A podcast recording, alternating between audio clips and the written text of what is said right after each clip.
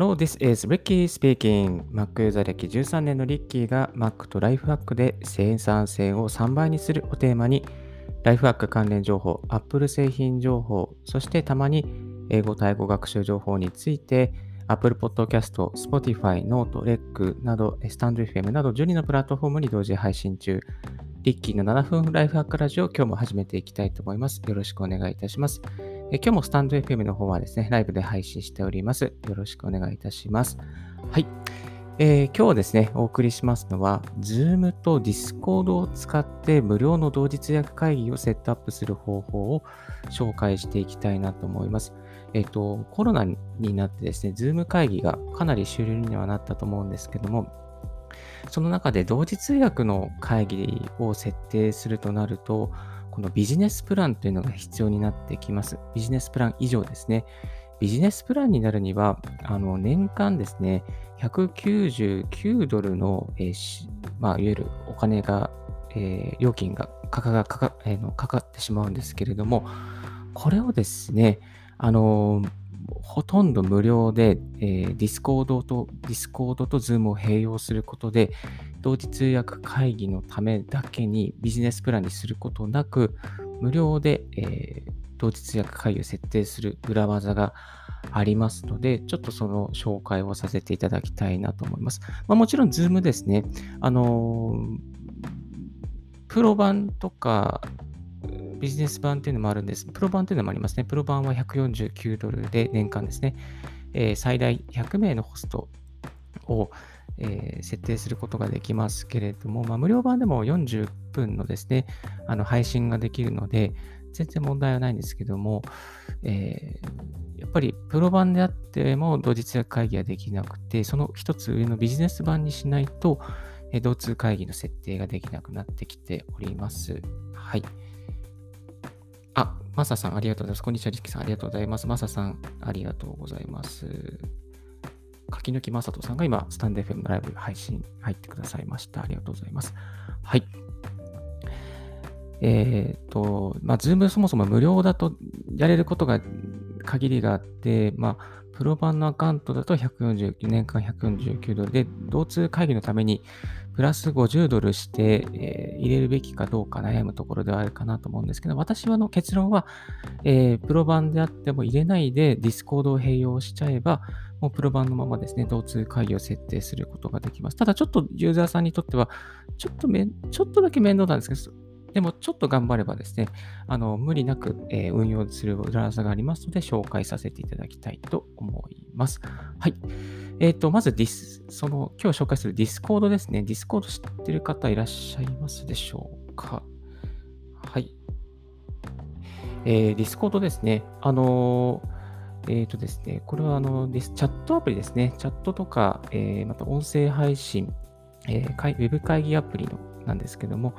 結構あのゲーマーの方向けに作られたアプリで、あの軽く軽あの、アプリの軽いんですよね。軽くてですね、そして音声配信とか映像配信ができて、えー、コミュニケーションしやすいということで、結構あの、オンラインサロンなんかでもですね、使われてますね。池早サロンとか、あとは、えー、周平さんのサロンとかですね。あとは、あの、田舎チャレンジャーラボの、えー、坂出さんのえー、オンラインサロンなんかでも使われてるみたいです。はい。えっ、ー、と、で、この Discord ですね、え、ー、と、まあ、ただ本当にダウンロードするだけで大丈夫です。で、Mac 版の方は Mac の Mac の App Store にはないんですけども、あの Discord って調べていただけると、えー、ダウンロードできるようになっています。で、この Discord、Windows 版ももちろんありますし、えー、Linux 版もあります。で、えっと、なんとですね、もうほとんど日本語化されてるので、あの、こういう海外のアプリだと、あ日本英語だよな、なんかめんどくせえな、みたいな感じではあるんですけども、あの、ほとんどもう、あの、えー、日本語化されているので、全く問題なく使うことができます。アプリの中身もですね、日本語対応してくれておりますので、えー、使えることができます。あ、マサさんすいません。この、これは今どのプラットフォームに流していますかって、これはですね、今、スタンド FM でライブで流しておりまして、この後 Apple Podcast とか、えー、Spotify とか Google Podcast などに流させていただく予定となっております。はい。えっ、ー、とですね、すいません。それで、えー、で、まず、まあ、Discord ですね。Discord のダウンロードをしましょうっていう形があり、あの、が一つのステップです。その次にですね、あの、Zoom 側、Zoom 側の設定。これはですね、何もすることはあります。Zoom 側は何も、本当に何もしないで、そのまま Web 会議を設定して、ID とパスワードを参加者に送ってあげるだけで、えー、大丈夫です。ただ、一つしなければいけないことはですね、えー、Discord を設定し終わった後に、あのちゃんあの接続のテストですね。接続のテストを、まあ、あの1回は設けてあげるという必要があるかと思います。続きまして、Discord 側の設定ですね。Discord 側の設定は、まず自分がアカウントを作りましたら、えー、チャンネルを作ります。まあ、〇〇の会議とか、〇〇のプロジェクトとか、そういうチャンネルを作ります。チャンネルを作った後にですね、えーと、友達を招待します。友達を招待していきます。その友達を招待するときはですね、えー、招待用のリンクを生成することができます。このリンクを生成するときに、あのー、まあ、えー、なな1週間か、また1ヶ月ぐらいですね、使えるリンクを生成してあげると、ユーザーさんが入りやすくなっていきます。で、Discord、そこまで招待が進んだら、そのチャンネルの中にですね、例えば〇〇〇〇 A プロジェクトのチャンネルを作りました。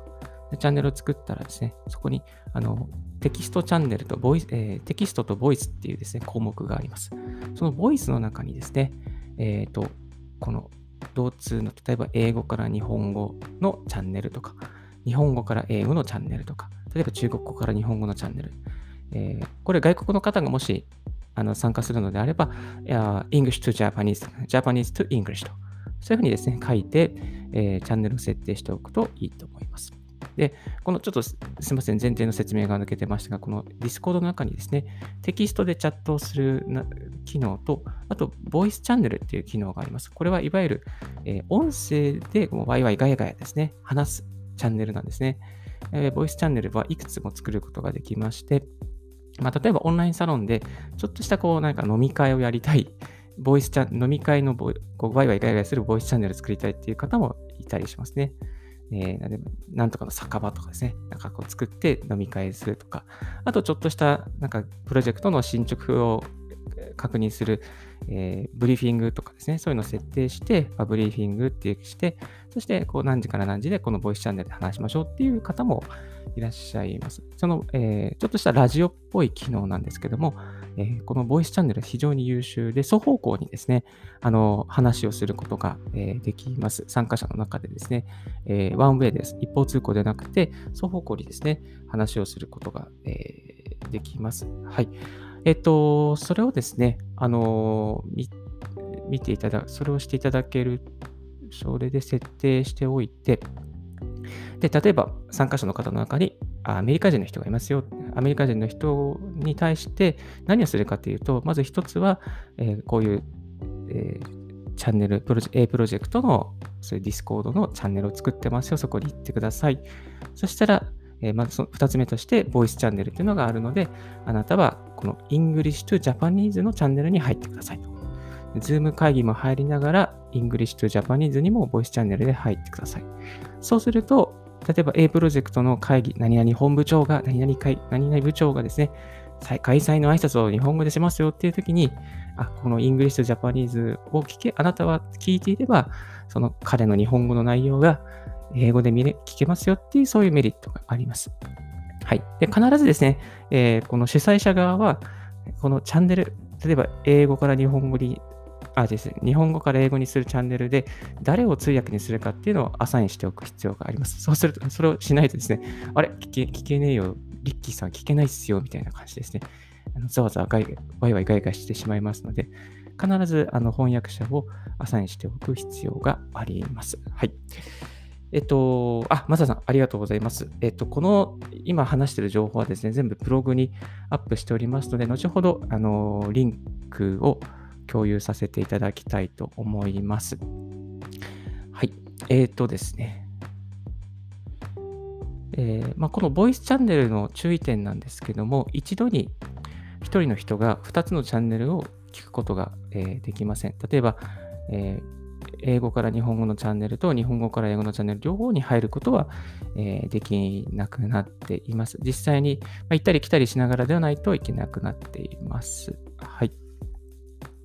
あとは事前にですね、最初先ほどもお伝えしたように、事前に、えー、通訳者のアサインメントのチェックですね。あと音声のチェックですね。しっかりと音声が流れているかということと、あと、まあ、その聞く側の人は、あの、どう、ディスコード上でミュートにしているか、これをですね、確認する必要があります。はい。えー、ですね。そして、えー、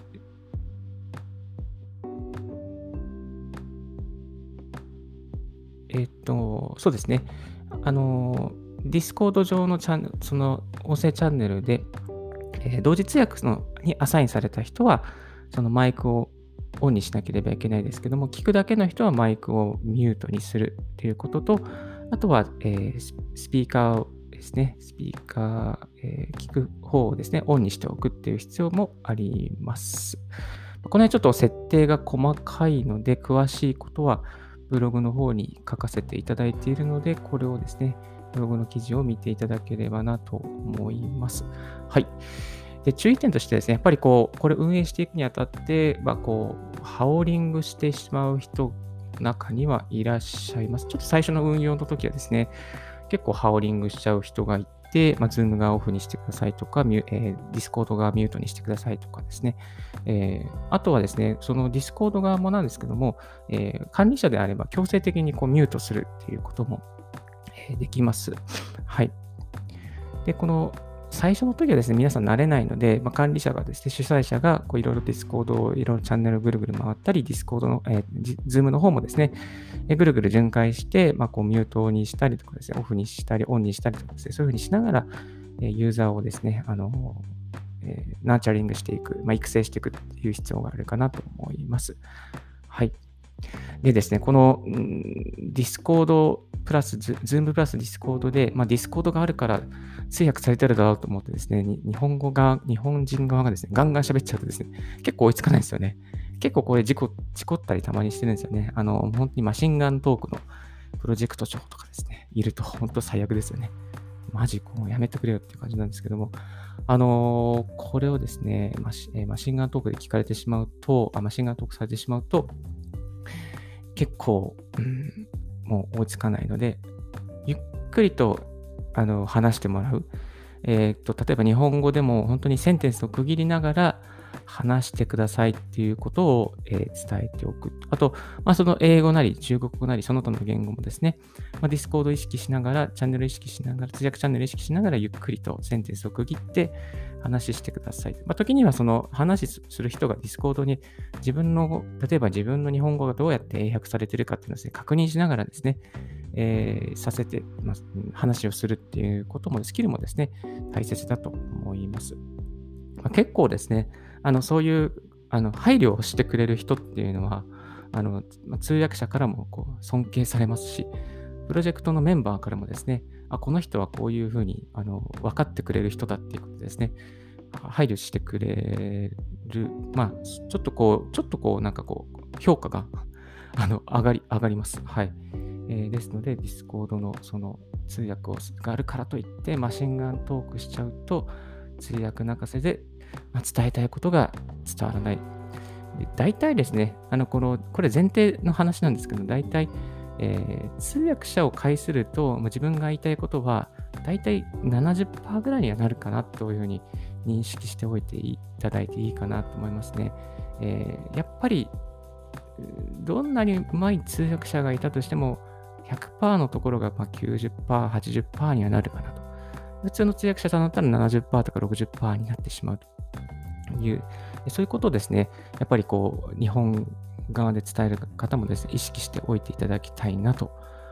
思います。やっぱりいいのはですね、あの自分の言葉で話をするっていうのは絶対に、えー、有益ですね。その自分の英語で、自分の中国語で話をする、自分の例えばタイ語とか韓国語で話をするっていうのが、まあ、ちょっとこう、そこに難はあるかもしれないですけども、その方が伝わるかなと思います。で、大切、もう本当にそこの言語を慣れてないのであれば、やっぱり通訳者さんをかます必要がありますけれども、やっぱりその国の言語でですね、話すと一番、いいんじゃないかなと思います。はい。えー、この Zoom と Discord を使った同時通訳会議なんですけど、メリットがいくつかあります。まずはですね、やっぱりこう、この199ドル払わないで設定できるということですね。設定できるということ。えー、199ドルあったら何が食べられるかな。美味しいステーキぐらいだったら食べられるかな。アメリカでですね。という感じですね。えっと、3時間の会議。えー、例えば、Zoom でもう逐次で3時間かかっていた会議が、まあ、1.5時間とは言わないですけど、1.7時間ぐらいに短縮することができます。えー、会議の短縮につながります。この2つが、えー、メリットですね、えー、無料でできるということと、会議の時間が短縮できると。そうすればですね、皆さんの生産時間も上がりますので、これはお互いにとってウィンウィンですね。あと時差がある中での会議だったりすると、もう本当に夜中になっちゃうと、皆さん頭ついてこなかったりですね、しますよね。だから、うんと、ヨーロッパの会議は、まあ、午後がいいですし、アメリカの会議は午前中ですし、うん、なかなかこう、難しい、時間を合わせるのは難しいですよね。うん。はい。で、この Zoom プラス Discord の会議を実現するために必要なことはですね、まず音声確認、回線確認を事前にしっかりしておくということですね。あと、通訳者さんへのフォローですね。えー、ゆっくり話してくださいとか、話者の方に話して、ゆっくり話してくださいとか、あと通訳者さんのこの、何ですかね、力量に応じて、えー、フォローしてあげるっていうことですね。えここをですね、カバーしておけば、え Zoom と Discord の会議は、ね、成功するはずですので、ぜひぜひこれをですね、挑戦してみていただきたいなと思います。えっと、ちょっと自分のこのプロジェクトの中でですね、え17人の人に、えこの Zoom と Discord の会議、えやってみ、えやってみてですね、初回のですね、アンケートを取ってみました。えーまあ、How was the, how was the today's interruption system? というですね、あの、質問をですね、17人に問いかけたところ、83%の、えー、方がいいねっていう回答あ、これは12人に回答してですね、17人参加して、12人の方が回答してくれて、そして12分の10の83%がいいねっていうふうに回答してくれました。はい。あと、2人の人がですね、改善が必要っていう回答をもらいました。ですね。で、接続が切れるとか、ハウリングがあるとか、そういうのはですね、本当に1人ぐらいの回答しかなくて、おおむね、あの受け入れてもらえる、そういうシステムになっています。ちょっとこれ母数が少ないので、あの正確なパーセンテージではないですけど、まあ大体こう、うん、あの、受け入れてもらえるようなシステムになっています。で、ダメなシステムって結構こう、最初の時からなんかこう評価が悪かったりするんですけど、まあ、この Zoom プラス Discord は割と最初からこう、ああこうやってみて高評価でしたので、これリッキーの方でですね、すごく続けてまして、もうかれこれ20回ぐらいはこの Zoom プラス Discord で、えっ、ー、と、無料でですね、ほぼ無料で、え同通会議を設定しております。はい。えー、ですね。えっ、ー、と、例えば Google で、えー、なんだろうな。えー、Google で、えー、Zoom だったかな ?Zoom? あ、えー、Google でディス同通会議ディスコスペースディスコードで調べていただくと、私のブログ記事が、リッキーのブログ記事があの見れるようになっているかと、あの一番上に来るかなと思います。えっと、で、まあ、その1回目が、だいたいこれは、いつやったんだっけな。えっと、あ、6月だったかな。コロナ、コロナ中の6月にやったんですけども、かれこれもう20回ぐらいこういう会議を続けていて、えっと、もうほとんどこう、問題なくやってますね。あの、強いて言うならば、こう、そのチャンネルですね。その音声チャンネルになかなか入ってこれないっていう、そういうサポートが必要だった方が何人かいますけども、あとほとんどの方はですね、あのもうま、もうスムースに入ってこれてますし、音声もクリアに聞こえておりますし、ユーザーさんからのクレームですね、えー、ノイズが入るとか、そういうこともですね、なく、えー、使えております。この、えー、Discord のボイスチャンネル、かなり有益な機能ですので、ぜひぜひ、あの、一度手に取って触ってみてはいかがでしょうか。はい。えー、とですね。では、一旦この辺でですね、一旦、えー、ブレイクさせていただきたいと思います。Thank you very much for listening. はい、ありがとうございます。え今日はですね、Zoom と Discord で無料の同通会議をセットアップするという方法で紹介させていただいております。えっ、とですね、Discord、聞いたことがない方もいらっしゃるかなと思うんですけども、スペルは DISCORD。全部小文字でですね、やっています。で、Discord なんかこう、スラック、私個人的には、なんかスラックよりも見やすくて、Mac 版のアプリもありますし、ま、今 Mac のデスクトップアプリでやってます。で、えっ、と、ブラウザー版もありますね。ブラウザー版もありますし、Windows 版とか Linux 版も全部揃っております。日本語の対応も全部されております。はい。で、チャンネルを作るとですね、いろいろとあのテキストでのやり取りとか、えー、音声でのやり取りですね。あとは、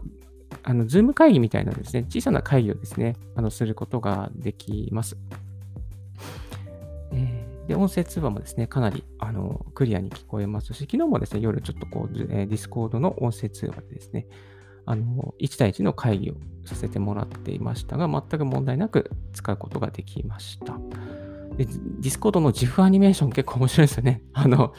GIF のアニメーションが日本語が書かれてるアニメーションとか、あの英語が書かれてるアニメーションがあって、結構このアニメーション面白いですよね。なんかすごく可愛らしいのがあって、女子高、JK ですね。女子高生のなんか古い、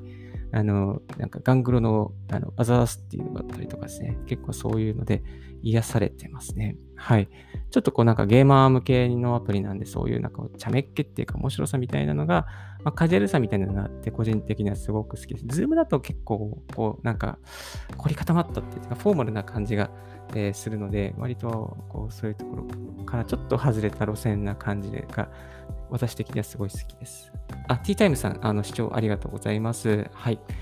えー今日はですね、Zoom と Discord で無料の同通会議をセットアップする方法ということで、今ちょっと一旦ブレイクして、えー、雑談パートに入らせていただいております。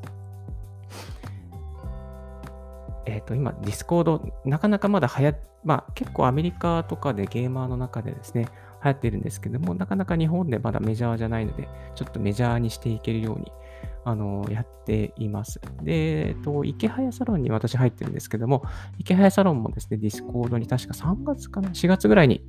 変わりましてですね、えー、ここでいろいろとですね、あの、情報が交換されているんですけども、イケハヤサロンのラジオ更新部っていうのがありまして、このラジオ更新部に毎日私はラジオをですね、この収録したものを投下して、